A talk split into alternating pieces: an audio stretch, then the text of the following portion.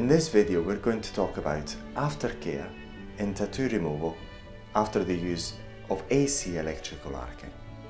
Now as we've seen before, the overall intensity of tattoo fading or tattoo removal depends on how you use the device, whether level 1 or level 2, and if you're using level 2, the intensity you set the device at while you're spraying on the upper part of the dermis in order to break down the color pigments.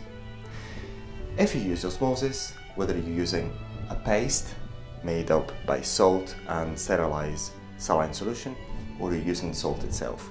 If you're using paste, the osmosis is going to be better than if you use it salt itself.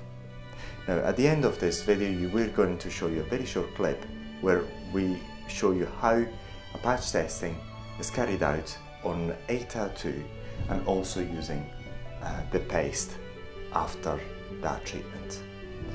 And also, again, if you're using osmosis, you can regulate that intensity by regulating and changing, varying the timing of the application of either the, that salt or that paste. But you can actually go and do very high intensity treatment in tattoo removal or tattoo fading, but remember that the most important thing is the aftercare because even if you carry out a very mild uh, tattoo fading or tattoo removal process by using AC electrical arcing, if the aftercare is not carried out properly, an infection could develop and scarring could result after that. Therefore, remember to remind your client about the importance of the aftercare because that aftercare is far more important than the treatment itself. The main purpose of the aftercare is to avoid infections and the aftercare should be carried out by your clients and therefore it is something that you have no control over. Remind your clients of the importance of the aftercare and remind them that you are not in control over the aftercare and it is up to them to carry it out properly. Now, the most important thing in aftercare is to keep the area clean. That alone should suffice. However, in order to further reduce any likelihood of developing infections, antibacterial cream can be applied twice a day.